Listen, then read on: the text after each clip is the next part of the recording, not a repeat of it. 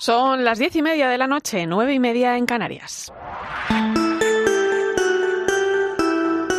Irene Pozo. La linterna de la iglesia. Cope, estar informado.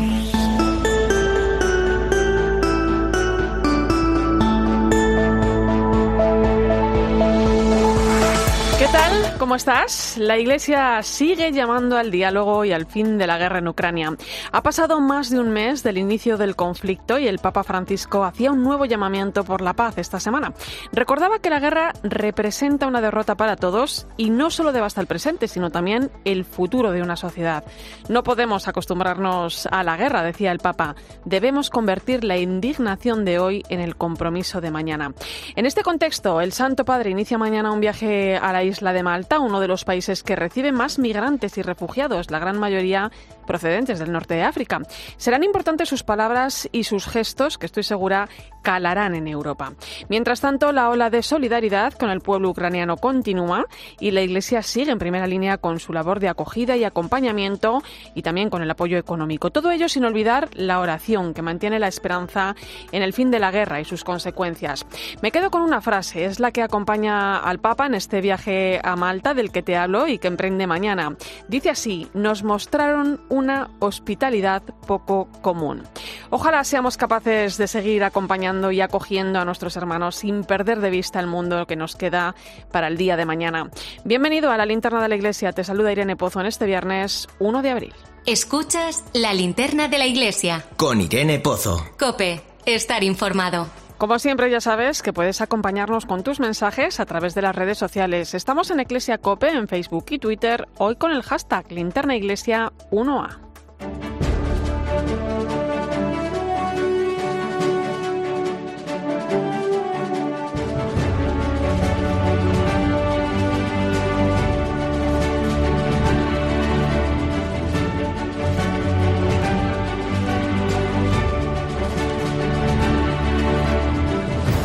Repasamos hasta ahora las principales claves de la actualidad de la Iglesia. Lo hacemos con la compañía de Nacho de Gamón. Buenas noches, Nacho. Buenas noches, Irene.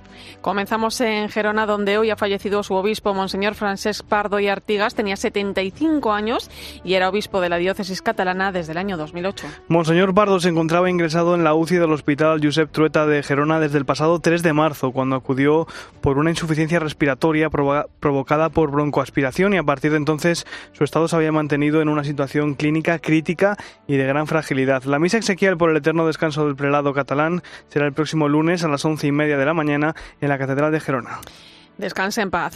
Más cosas. Esta semana se ha presentado la campaña Por Tantos, que arranca el próximo lunes. Ocho millones y medio de ciudadanos marcaron la X en su declaración de la renta en la campaña de 2021 y con ese gesto facilitaron que la Iglesia ayudara a más de cuatro millones de personas. Una campaña que tiene más relevancia aún en, este momento por las consecuencias de la pandemia y la situación económica, como explica el director del Secretariado para el Sostenimiento de la Iglesia, José María Albalá. La X de la Iglesia constituye un escudo social de alto impacto, porque la Iglesia no deja a nadie al borde del camino y, parafraseando al Papa Francisco, es un hospital de campaña en medio de, un mundo herido lleno de necesidades que exige la atención de todos los cristianos.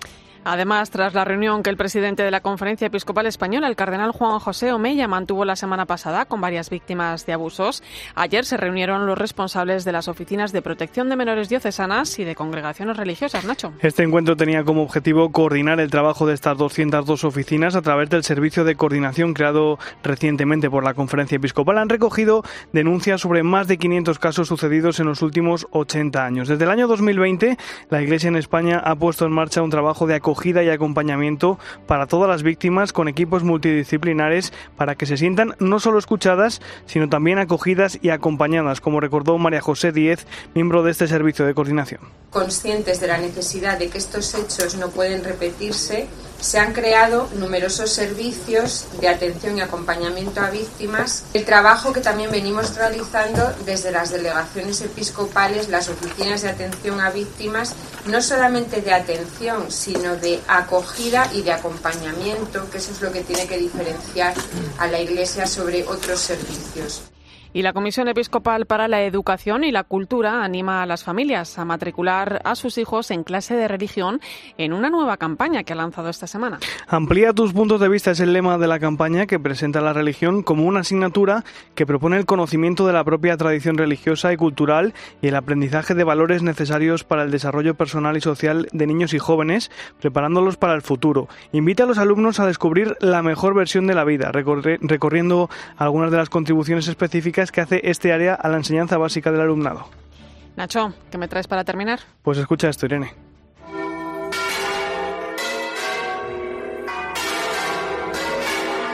Son las campanas de las iglesias de Extremadura que ayer estuvieron tocando a las 12 de la mañana para reivindicar el mundo rural. Lo hicieron a petición de los obispos de Plasencia, Coria Cáceres y Mérida Badajoz, que han publicado una carta pastoral conjunta en la que dan la voz de alarma sobre el vaciamiento progresivo del mundo rural, que cada vez están más envejecidos y empobrecidos y rebajados de servicio a sus pueblos. Pues muchas gracias, Nacho de Gamón. Es un placer, como siempre, Irene.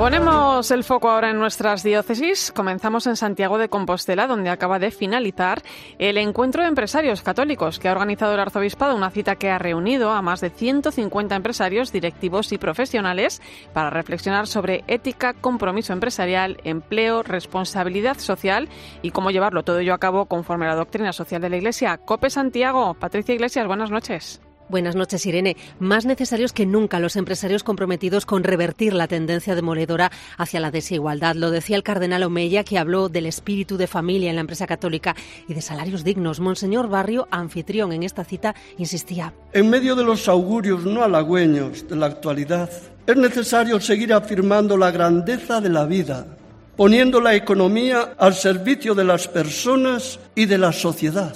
Mensaje muy en sintonía con el que dejaban, entre otros, el presidente de la patronal gallega, Juan Manuel Villaites, que apelaba a sus compañeros a demostrar que la ética exhibida durante la pandemia no fue algo puntual, sino que el empresariado católico tiene un compromiso social decidido. No puede ser solo el PIB y demás ratios económicos, que también lo que nos guíen. Hay que generar nuevos parámetros que pongan a las personas en el centro de la actividad económica. La cita reunió a más de 180 empresarios católicos convocados por la Archidiócesis de Santiago con motivo del año jubilar que estamos viviendo. Y en el convento de la Anunciación de Alba de Tormes, en Salamanca, se ha inaugurado la exposición Teresa de Jesús, mujer santa doctora, coincidiendo con el aniversario del nacimiento de la santa abulense. Pintura, escultura y diversos objetos vinculados con la fundadora del Carmelo Descalzo se pueden contemplar hasta el próximo mes de octubre. Miguel Ángel González es el prior del convento y director del Museo Carmelitano Carmus. Por ejemplo, el tapiz que colgó de la Basílica Vaticana en esa ocasión, o el cuadro histórico que recoge el momento de la canonización. Por medio de esta exposición se da a conocer a Santa Teresa de Jesús desde esa triple faceta, como mujer, como santa, como escritora. El próximo jueves arranca en Cuenca una cita fundamental de la música sacra de nuestro país, la Semana de la Música Religiosa de Cuenca. Hasta allí nos vamos. Cope Cuenca, Noelia Barroso, buenas noches. Buenas noches, Irene. El festival, el cuarto más antiguo de España, arrancará el próximo 7 de abril. Regresa después de dos años de parón por la pandemia. En este 2022 cuenta con una programación histórica con grandes orquestas españolas como la Orquesta y Coro Nacional de España, artistas internacionales y propuestas nacionales como las del pianista Moisés Sánchez, la cantaora Maite Martín o el contratenor José Hernández Pastor. Este año, como novedad, amplía sus sonidos y formatos con la presencia de jazz, flamenco y blues. Se trata de la edición número 58 que se celebra como cada año coincidiendo con la Semana Santa de Cuenca declarada de interés turístico internacional. El concierto de clausura el 17 de abril irá de la mano de La Ritirata, considerado uno de los grupos más relevantes de música antigua a nivel mundial. Y terminamos en Córdoba, donde este domingo se va a hacer entrega de la medalla Pro Ecclesia et Pontificia, un personaje muy querido en la diócesis. Te hablo del tío Pepe Vacas, que lleva décadas promoviendo la pastoral gitana. Nos lo cuenta la delegada de Medios de Comunicación Social de la diócesis de Córdoba, Natividad Gavira. Buenas noches, Nati. Buenas noches. La Pastoral Gitana de Córdoba, el servicio que la Iglesia ofrece al pueblo gitano para que pueda expresar su fe y adhesión a la Iglesia según su cultura, cuenta en Córdoba con un impulsor incansable, Pepe Vacas. Desde su pequeña tienda en el centro de la ciudad ha ejercido un apostolado activo para hacer presente a Cristo, una labor que ha extendido por otras provincias andaluzas. Todos los gitanos católicos se identifican con él por su modo de pertenecer a la Iglesia, con su particular gracejo, reflejo de su origen gitano. Hombre de mucha oración y meditación, es compositor de cantos donde el Evangelio se proclama con ritmos flamencos. Antonio Murillo es el director del Secretariado de la Pastoral Gitana en Córdoba. Los, textos del Evangelio que él medite, que él ora, después los pasa a, a, letra cantable y, y, a música con ritmo flamenco. Con esta medalla también el Papa reconoce su capacidad de mostrar a Cristo y su Iglesia a través del movimiento Cursillos de Cristiandad.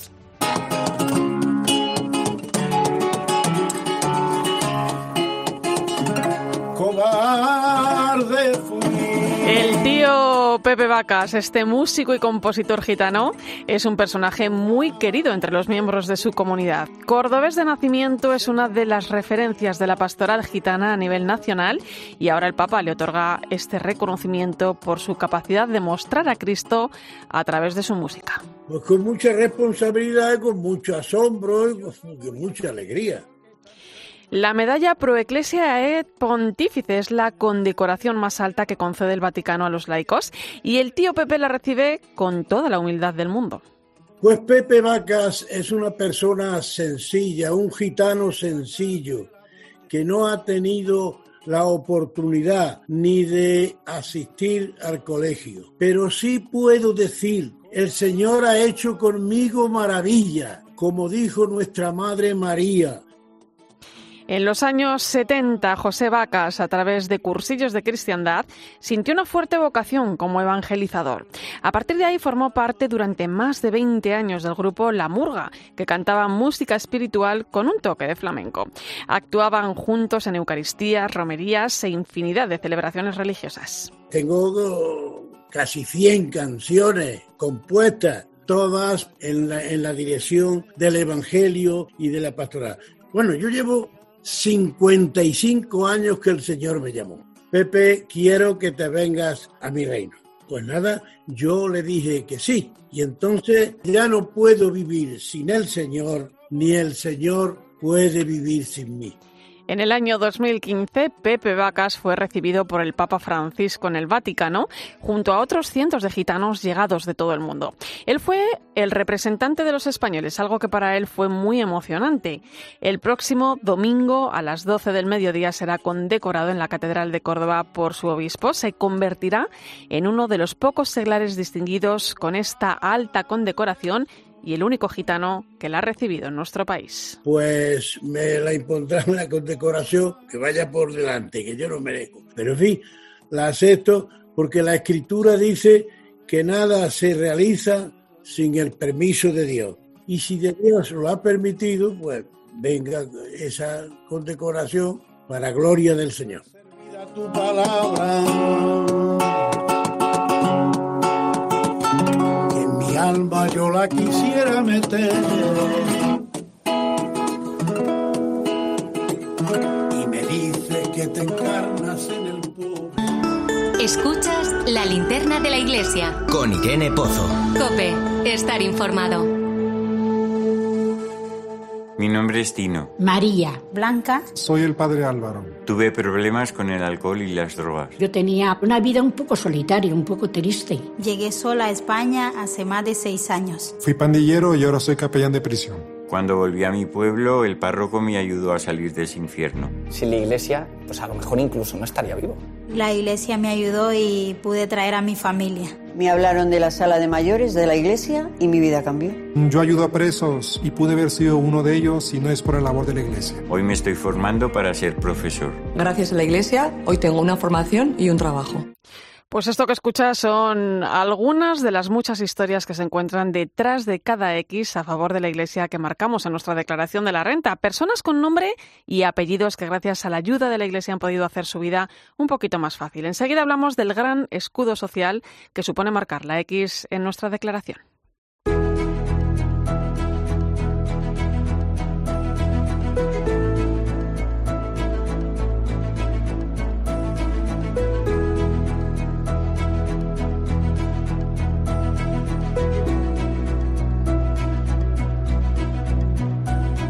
Vamos a saludar en este punto a alguien que conoce bien esta realidad y lo que supone para muchas personas ese gesto de marcar la X en la declaración de la renta, la X de la Iglesia, como se la conoce. Es el obispo de Bilbao y responsable de sostenimiento de la Iglesia, Monseñor Joseba Segura. Buenas noches. Buenas noches.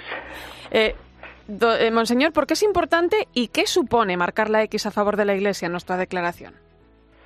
Pues marcar la X es un gesto bastante sencillo, pero yo creo que tiene una importancia muy grande porque ya nos ayuda a todos a que a través de la Iglesia se puede ayudar nada menos que a cuatro millones de personas al año en España.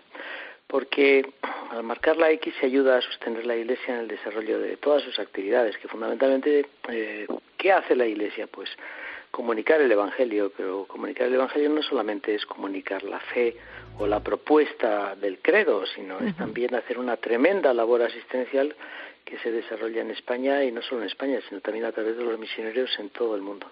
Eh, quizá alguna persona pueda pensar que marcando la casilla de la X va a tener que pagar más dinero, ¿no? Esto nada más lejos de la realidad, ¿no? Además, es totalmente compatible, ¿no? Con la otra casilla, la de fines sociales.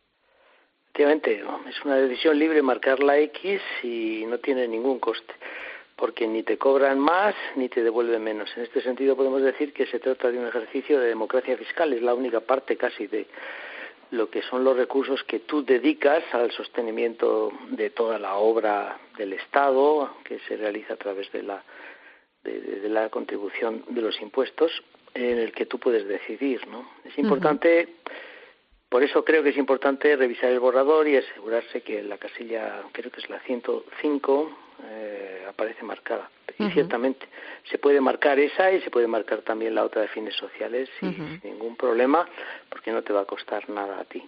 Eh, don Joseba, ¿qué pasa si la dejamos en blanco?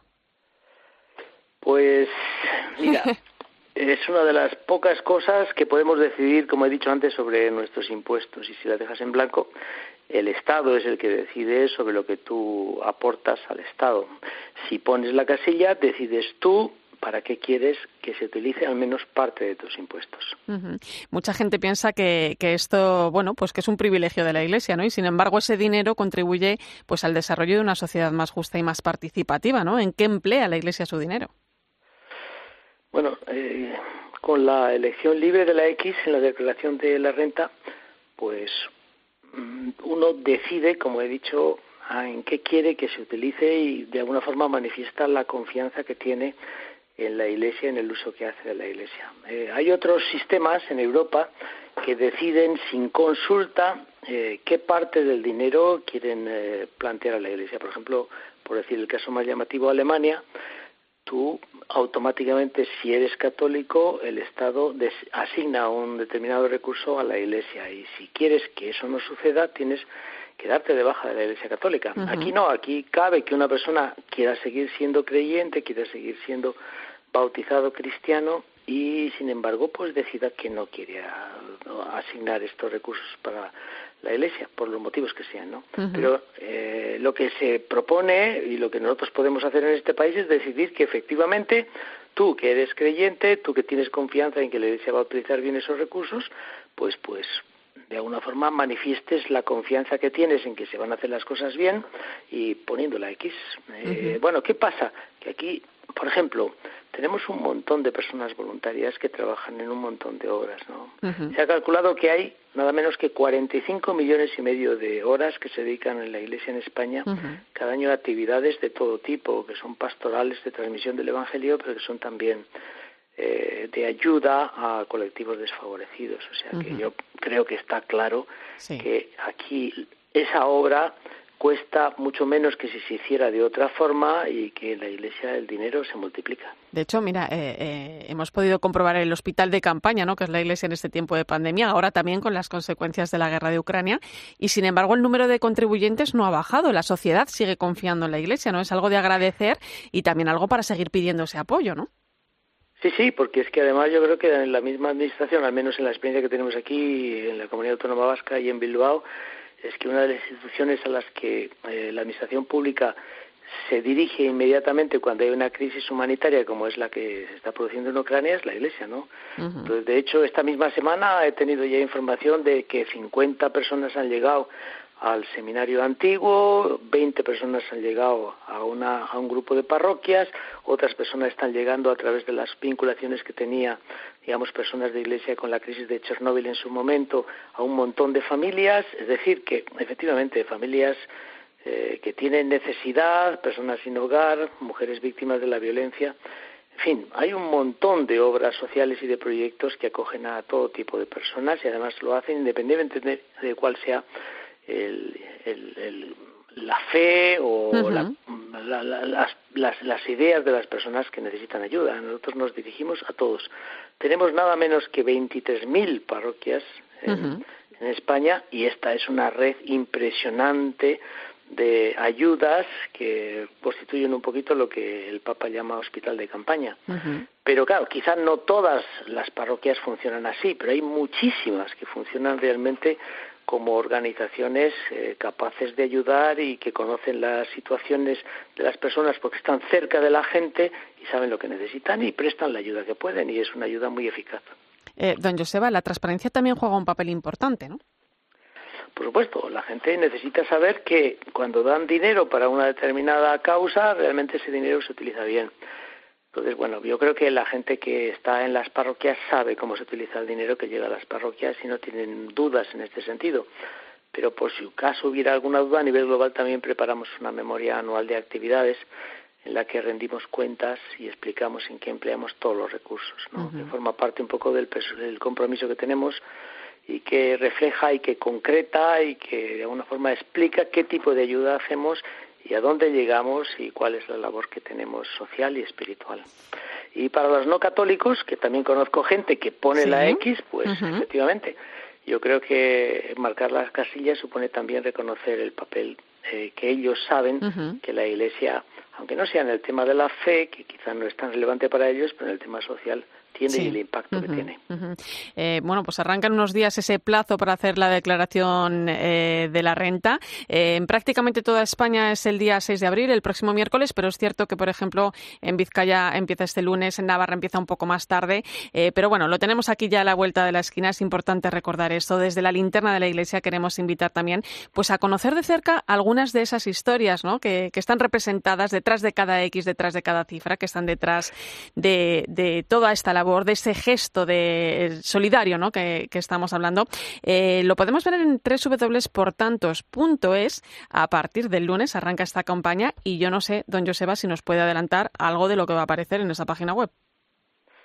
Pues no, yo lo que invito es a la gente que lo vea allí y, lo descubra. eso es, que lo descubra y que se anime realmente a poner la X, que yo creo que tiene muy poquito coste y tiene muchísimo beneficio para mucha gente. Pues Monseñor Joseba Segura, obispo de Bilbao, responsable de sostenimiento de la Iglesia, muchas gracias por este tiempo. A ti, que te veo bien informada de los detalles de cuándo empieza la campaña en cada sitio. bueno, hay que acompañar a la gente también en todo ello. Un fuerte abrazo. Claro que sí. A ti, venga, gracias a Dios. Irene Pozo. La linterna de la iglesia. Cope, estar informado. Estos días el Sáhara está de plena actualidad. En esta región del norte de África, de mayoría musulmana, hay desde 1954 una única comunidad católica que hoy sigue presente, llevando a cabo su misión con cinco sacerdotes, dos de ellos españoles. Manu Torralba ha hablado con ellos. A 28 kilómetros de la costa atlántica del noroeste de África, junto al cauce seco del Saguía el Amra, se encuentra El Ayun, la ciudad más importante del Sáhara Occidental, con una población de unos 200.000 habitantes. Soy misionero oblato de María Inmaculada y yo llego aquí desde el 2004. Habla el padre Mario León Dorado. Y luego ha habido muchos relevos, muchas personas. Ininterrumpidamente aquí hemos estado los oblatos hasta el día de hoy. Este sacerdote madrileño está al frente de la Prefectura Apostólica del Sáhara Occidental desde 2013. Bueno, en un principio eran todos españoles, ya hace tiempo hubo aquí un francés, ha habido italianos, en la actualidad somos cinco misioneros oblatos, dos sí somos españoles, pero luego tenemos a un italiano, a un congoleño y a un senegalés. Desde la fundación de la ciudad en 1938 y hasta la Marcha Verde de 1975, el Ayun estuvo bajo control español y fue capital de la provincia del Sáhara.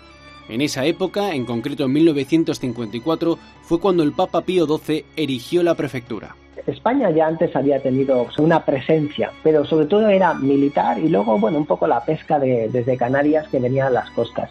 Cuando llega la población civil se confía a la iglesia civil crear una prefectura apostólica para el cuidado de los cristianos. El otro misionero español que hay en el Sáhara es el padre Luis Ignacio Royce, destinado en el Sáhara desde hace cinco años. Me llaman el padre Chicho, yo he nacido en el barrio de Aluche, pero yo estoy visitando esta comunidad desde los años 90. El padre Chicho nos cuenta algunas de las acciones sociales que llevan a cabo, tanto con los musulmanes como con los cristianos. Como es el caso de una asociación de niños con minusvalía, como asociaciones que trabajan por eh, los emigrantes, eh, la atención, acogida, orientación y asistencia también. Son más de 2.000 emigrantes que hemos ayudado el año 2021. Por cosas como esta, la de los Oblatos es una comunidad muy querida en el Sáhara Occidental, como cuenta el prefecto apostólico, el padre Mario León. Para muchos saharauis la época de España fue una época muy hermosa. Ese recuerdo lo, llevan grabado. Yo te digo que la mayoría de los saharauis que vivieron con España o, los hijos que han oído hablar a los padres tienen cariño a España, sí, sí.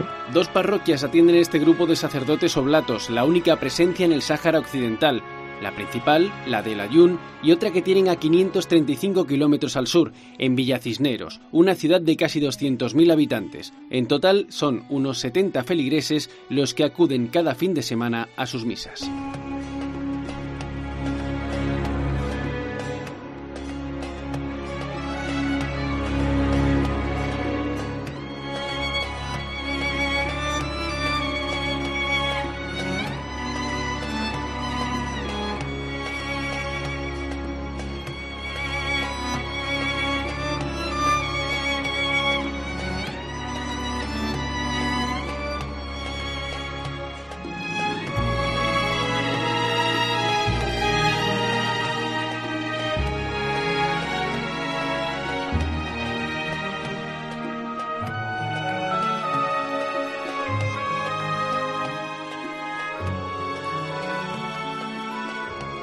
Enseguida llegamos a las 11 de la noche, a las 10 en Canarias. Nos vamos a acercar a un tema del que venimos hablando mucho estos días con la reforma educativa y la eliminación de la filosofía de secundaria. ¿Qué pasaría si dejamos de preguntarnos cosas como, por ejemplo, el sentido de la vida o el valor de la persona?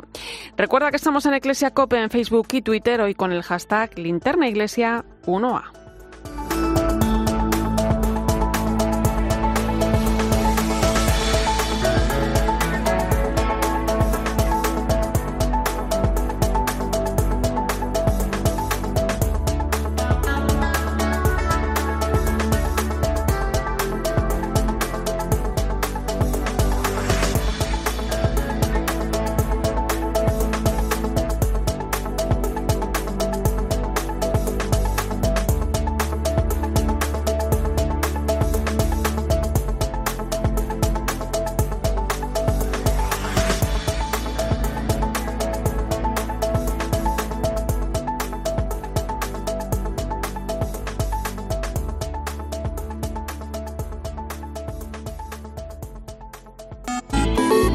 Linterna Iglesia 1A. Escribe a Irene Pozo en Twitter en arroba eclesiacope y en nuestro muro de Facebook Eclesiacope. Este fin de semana, Cristina tiene un plan. Desde las 10 de la mañana hasta las 2 quiero contarte las mejores historias, emocionarme contigo, reírme contigo. En Cope, de 10 de la mañana a 2 de la tarde, los sábados y domingos, el mejor entretenimiento lo encuentras en fin de semana, con Cristina López Slichting. Escuchas la linterna de la iglesia. Y recuerda, la mejor experiencia y el mejor sonido solo los encuentras en cope.es y en la aplicación móvil. Descárgatela. En Semana Santa, cultura y patrimonio, y procesiones, y conocer ciudades, y visitar museos, y turismo rural, y naturaleza, y senderismo, y gastronomía, y enoturismo. Esta Semana Santa, Castilla y León. ¿Y tú, cuándo vienes? Junta de Castilla y León. ¿Pensando en cómo ahorrar este mes? Escucha, porque por ser socio del Club Carrefour, ahora en Carrefour y Carrefour.es tienes dos por uno en más de 1.800 productos, como las pizzas restaurante Dr. Edgar, compras dos y acumulas 3,69 euros en tu cheque ahorro solo hasta el 11 de abril. Carrefour, todos merecemos lo mejor.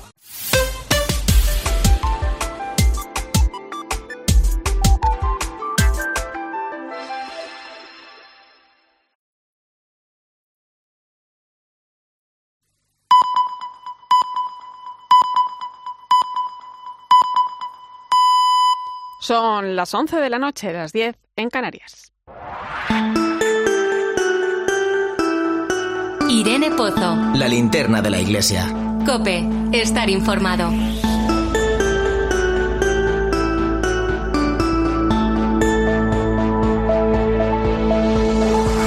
Como cada viernes a esta hora nos vamos hasta el Vaticano. Allí está nuestra corresponsal Eva Fernández. Buenas noches. Muy buenas noches, Irene. Eh, Eva, esta mañana el Papa pedía perdón a las comunidades indígenas de Canadá tras una semana de encuentros en ese camino de reconciliación ¿no? que la Iglesia está llevando a cabo pues por los abusos ¿no? que se han cometido en internados, eh, muchos de ellos católicos, durante casi 150 años. Sí, Irene, ha sido todo menos un discurso protocolario. Se notaba que el Papa había estado escuchando todos sus testimonios uno tras otro y que llegaba el momento mm, de seguir el ejemplo de Benedicto XVI y reiterar una muy sentida y directa petición de perdón. Les ha asegurado públicamente que ha sentido indignación y vergüenza, dolor y pena, estos tres, estas tres palabras, ¿no? Por el papel que algunos católicos, especialmente los que tenían responsabilidades educativas, han tenido en unos sucesos que él sabe que les han causado tanto daño porque no se ha respetado ni su identidad, ni su cultura, ni sus valores espirituales, ¿no? Una actitud les explicaba al Papa que es contraria al Evangelio, ¿no? Y entonces ha, sido ahí casi cuando se nos ha cortado la, respiración porque, mm, porque ha dicho, ¿no? Por la deplorable conducta de estos miembros de la Iglesia Católica pido perdón a Dios y quiero decirles de corazón lo siento mucho, ¿no? Ha sido ha sido también muy significativo que mm, como al finalizar eh, se ha dado la vuelta, tenía a los obispos de Canadá a su izquierda, ¿no? Entonces les ha mirado casi uno a uno y les ha agradecido su humildad y su valentía. Les decía, con esa actitud la Iglesia es fecunda, porque sabemos que han sido, ha sido la Iglesia católica quien está llevando adelante quien ha iniciado ¿no? este camino de reconciliación. Entonces el Papa realmente estaba muy conmovido por este eh, gran esfuerzo que, que, estaban realizando y se lo ha agradecido. Y como ya imaginábamos, ir en el Papa les ha asegurado que repetiría esa misma petición de perdón en Canadá a finales de julio. No ha dicho fecha exacta, pero, pero ha dicho en torno a la fiesta de Santa Ana. Entonces, eh, es el 26 de julio. el Día de los Abuelos.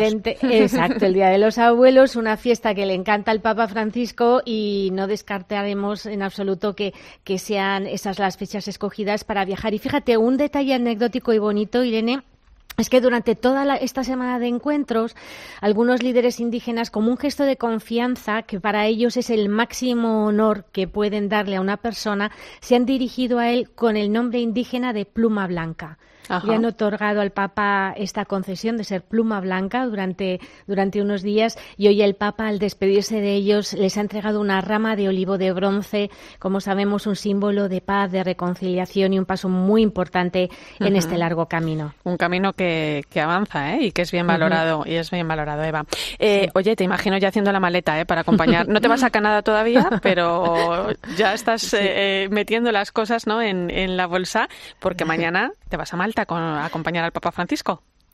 Sí, sí, y bueno, ya la maleta está hecha, Irene, porque en pocas horas nos pasa a tocar, pasar lista, pasar la primera lista de las muchas durante este, estas eh, próximas 48 horas. Va a ser sin duda un viaje en el que mm, volveremos a escuchar un nuevo llamamiento del Papa por la paz, eh, en el que Ucrania va a estar muy presente, por mucho que lógicamente una de las prioridades en esta visita será recordarnos que sigue habiendo otros eh, emigrantes forzados a huir de de sus países, que se encuentran en este momento varados en Malta y en otros países de Europa, ¿no?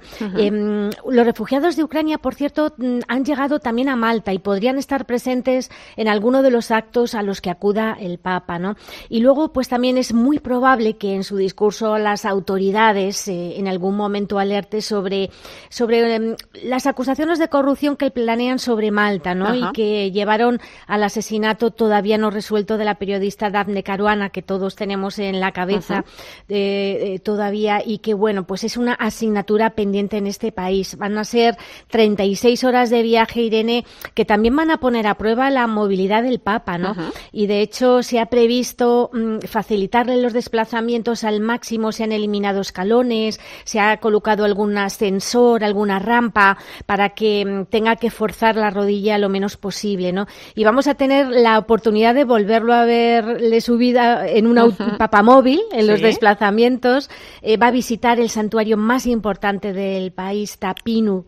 Eh, hay una gran devoción mariana en Malta. Y el domingo por la mañana, pues. Em, descenderá a la gruta de San Pablo, en Rabat, donde según la tradición eh, este apóstol estuvo durante tres meses que pasó en la isla, eh, va a celebrar una misa multitudinaria en la, en la mm, ciudad de Floriana y se va a despedir de Malta con una visita eh, que seguro que es probablemente la más deseada por el Papa, una de las más deseadas, ¿no? a un centro de acogida de migrantes. Allí va a mantener un encuentro con unos 200 refugiados, la mayoría supervivientes de los campos de Libia. Y ahí la Iglesia, una vez más, va a estar en primera línea em, porque es eh, la primera que está ofreciendo ayuda a estos inmigrantes. El Papa visitará el centro que se llama Juan 23 Laboratorio de Paz, creado por un franciscano que a sus 90 años sigue, sigue ahí al frente formando a los, a los jóvenes. O sea que, que va a ser un viaje breve pero intenso.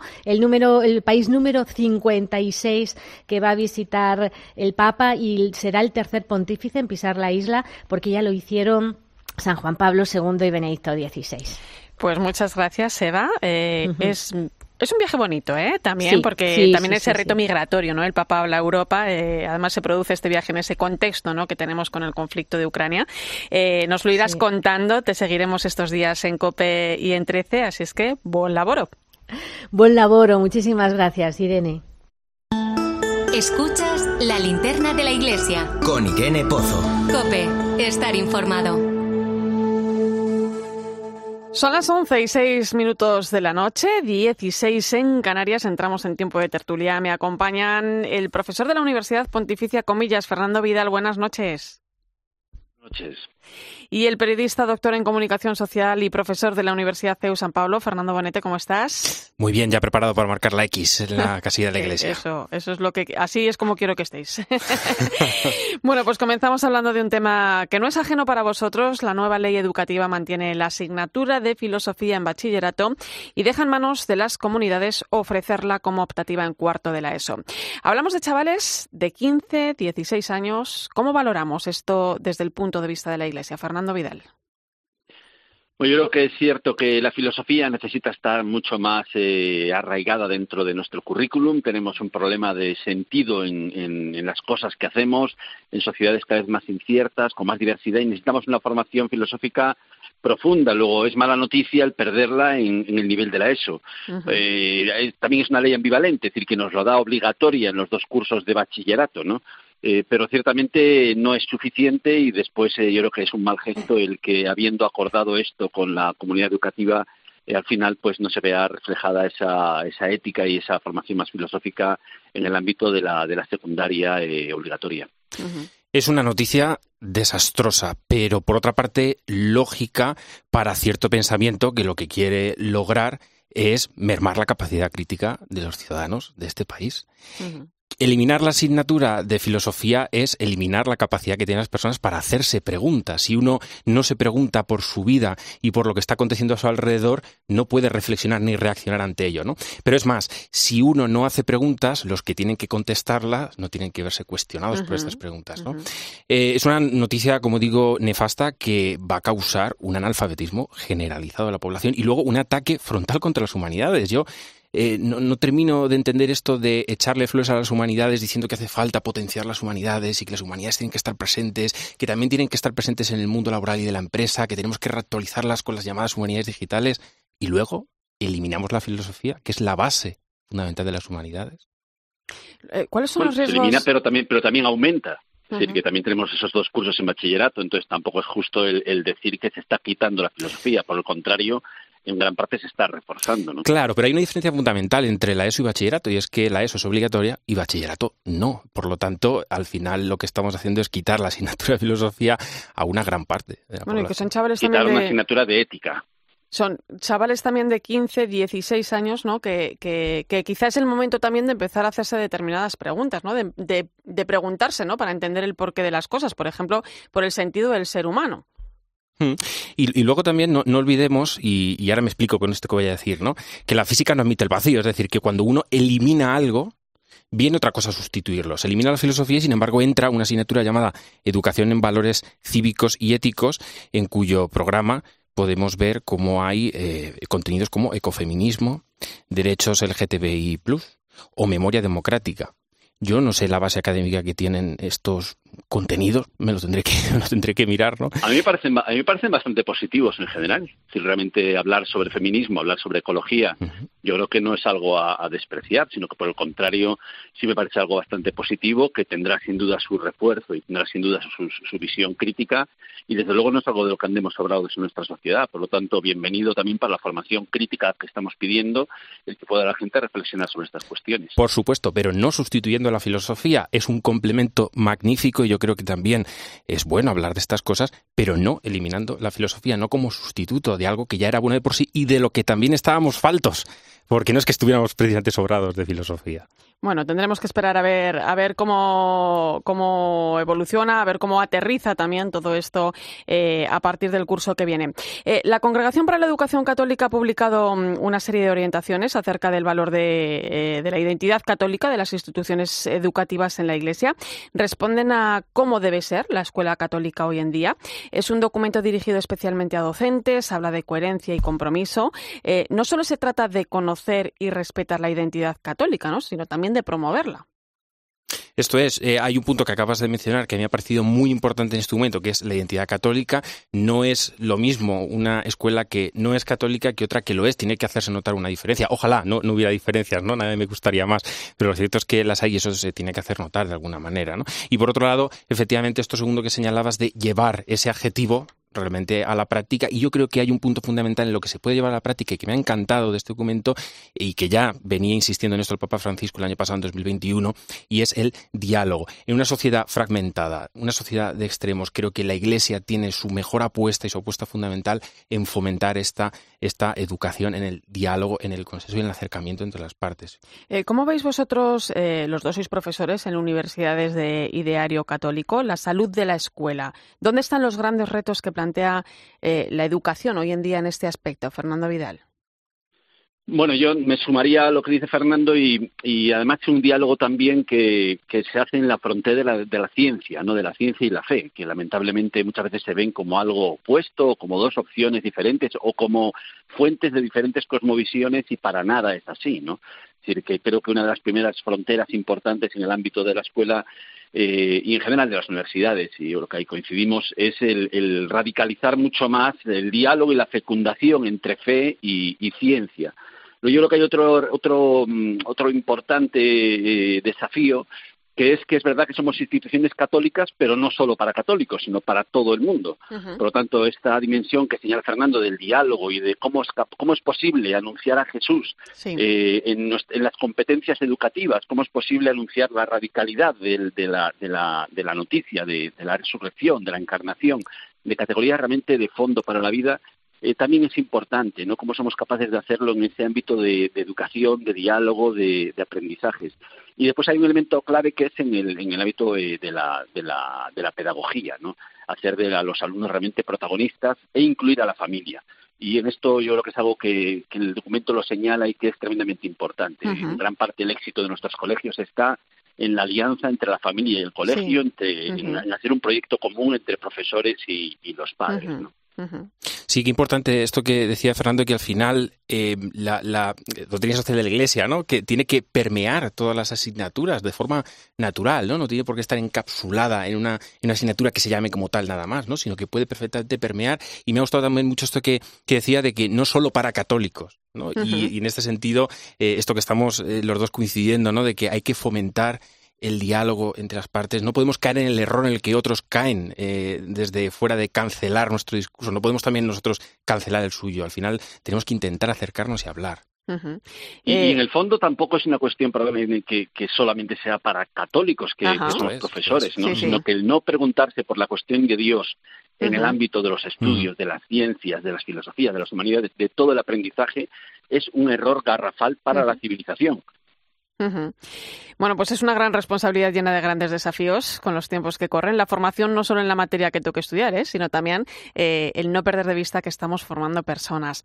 Eh, otro documento que ha pasado un poco desapercibido estos días es el que Doctrina de la Fe de la Conferencia Episcopal publicaba en torno a la objeción de conciencia. venimos viviendo o sufriendo desde hace tiempo unas leyes en las que la vida humana queda gravemente desprotegida y muchos católicos viven ese conflicto ¿no? entre lo que es estas leyes promueven y sus propias convicciones, ¿no? Eh, ¿Qué valoración hacéis de este tema? Bueno, me acuerdo que mi primera intervención en este programa, la tertulia de este programa, se produjo precisamente cuando estaba a puntito de aprobarse la ley de la eutanasia. Finalmente, desgraciadamente, se aprobó. Y entonces ya comentábamos esto que se conoce en Europa como la pendiente deslizante.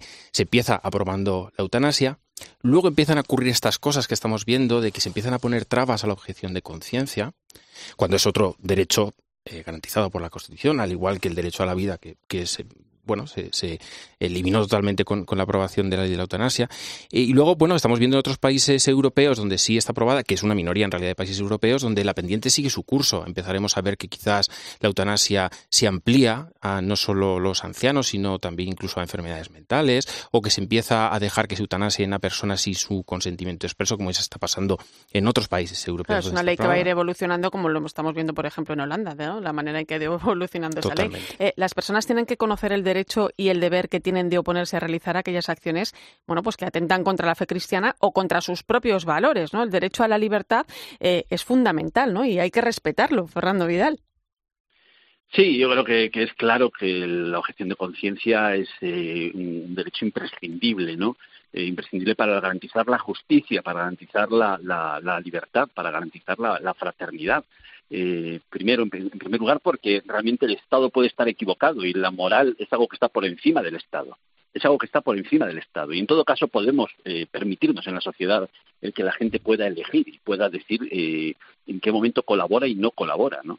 Eh, por lo tanto, a mí sí me parece un atentado importante contra, contra la salud democrática el que se limite la objeción de conciencia. Y después eh, también habla el documento de las instituciones eh, católicas que se dedican al ámbito de la salud y a las que no hay que obligar a, hacer esto. ¿no? Y tenemos que asumir la pluralidad en la, en la democracia. Por lo tanto, nos encontramos en una sociedad y una cultura que pide pluralidad, que evidentemente pone como bandera y que enarbola la diversidad, pero sin embargo parece que la tendencia también es a recortar diversidad, a recortar pluralidad, a obligar a todo el mundo a hacer algo que el Estado dice.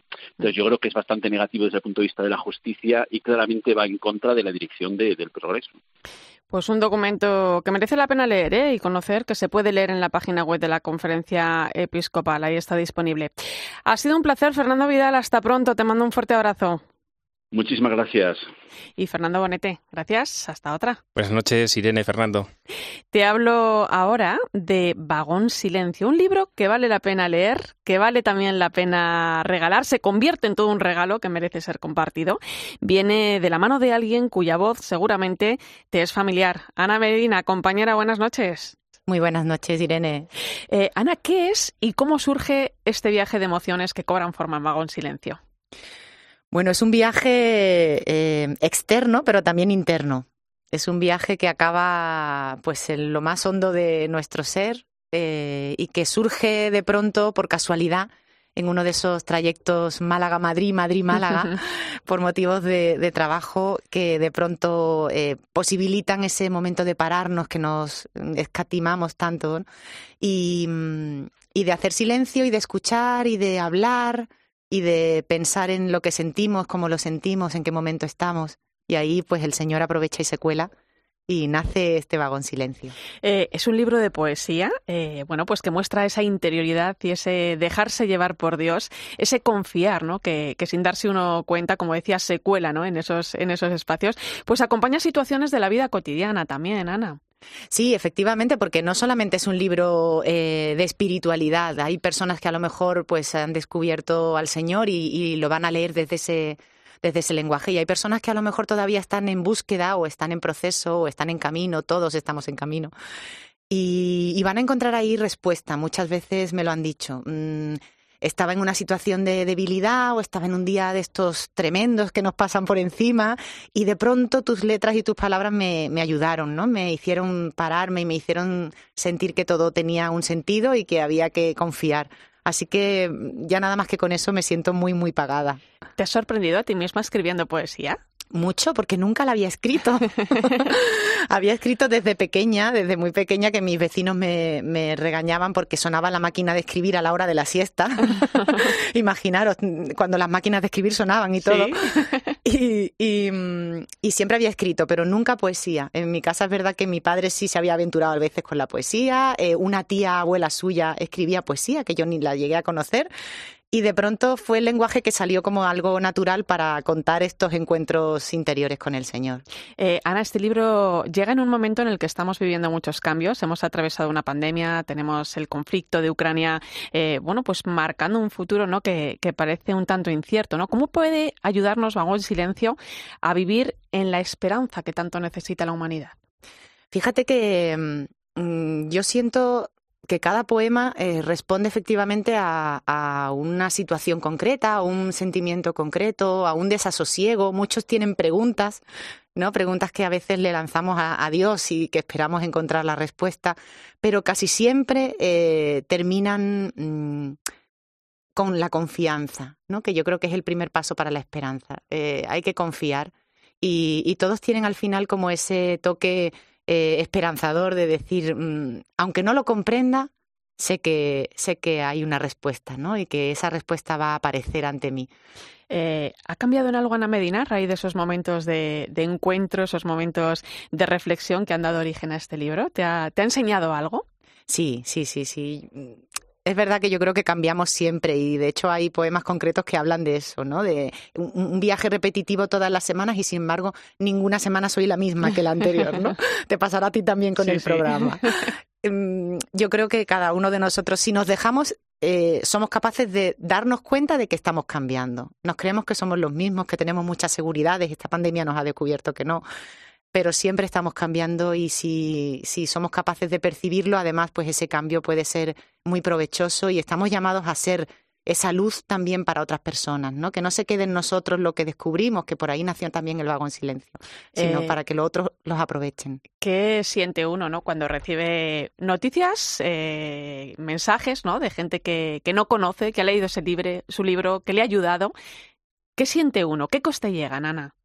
Me llegan ecos Mm, preciosos de personas que me cuentan, bueno, estoy empezando eh, una relación con una persona y le he regalado tu libro y creo que va a ser el que nos va a acompañar en este noviazgo. O matrimonios que me dicen, mi hijo de 15 años ha cogido el libro por curiosidad y lo tiene en su mesilla de noche y lo lee todos los días. Es genial. Entonces te quedas como sorprendido y, y, y te sale la alabanza, ¿no? A mí me sale el dar, darle gracias a Dios porque al final dice, yo he puesto mucho de mí y me da mucho pudor que lean cosas que son como íntimas, ¿no? Como cosas muy vitales, muy importantes. Y sin embargo te das cuenta de que todos vivimos lo mismo y que al final ese eco eh, se encuentra también en otras personas y la comunicación que era de, de Dios contigo y de ti con Dios, de pronto se hace una conversación de tres, de cuatro, de cinco y al final es un banquete. pues Ana, te voy a pedir que nos regales uno de esos poemas, ¿no? A los que a los que nos encontramos en este estudio y a todos los oyentes que seguro están deseando escucharte. Le ponemos música, ¿te parece? Venga.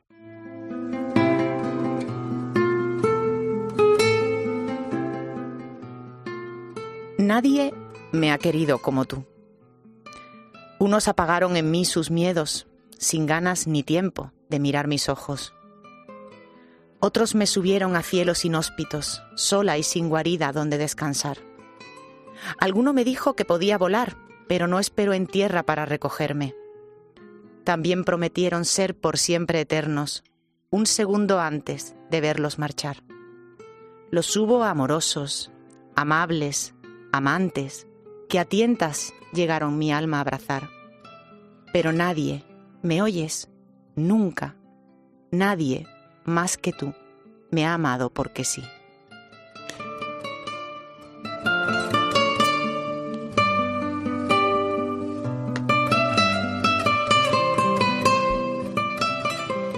Pues, querida Ana Medina, es un gusto escucharte. Yo tengo los pelos de punta y estoy incluso un poco emocionada. Eh, un placer tenerte también aquí tan cerca. Escuchar de tu boca esa poesía, pues eh, que una sabe, yo sé, que nace de dentro y, y que se convierte en todo un regalo para este tiempo. Un fuerte abrazo. Gracias. Gracias a ti, Irene.